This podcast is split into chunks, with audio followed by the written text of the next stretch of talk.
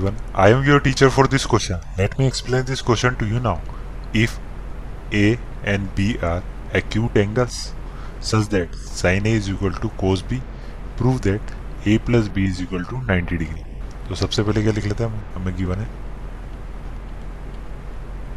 हमें गिवन है angle A and angle B क्या है एक्यूट है एक्यूट एंगल है यानी ये 90 डिग्री से कम है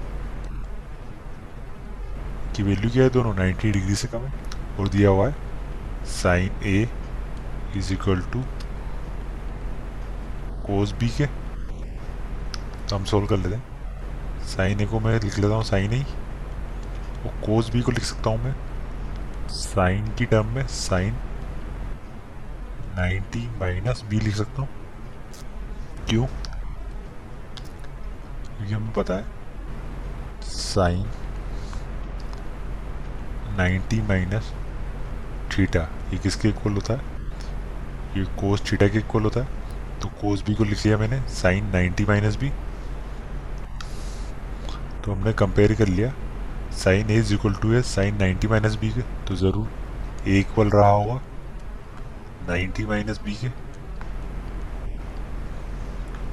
तो यहाँ ये माइनस का भी इधर आ जाएगा तो प्लस का भी हो जाएगा। तो ए प्लस बी की वैल्यू आई है हमारे पास 90 और हमें यही प्रूफ करना था तो हमने प्रूफ कर दिया। A plus P is equal to 90 degree I hope you understood the explanation thank you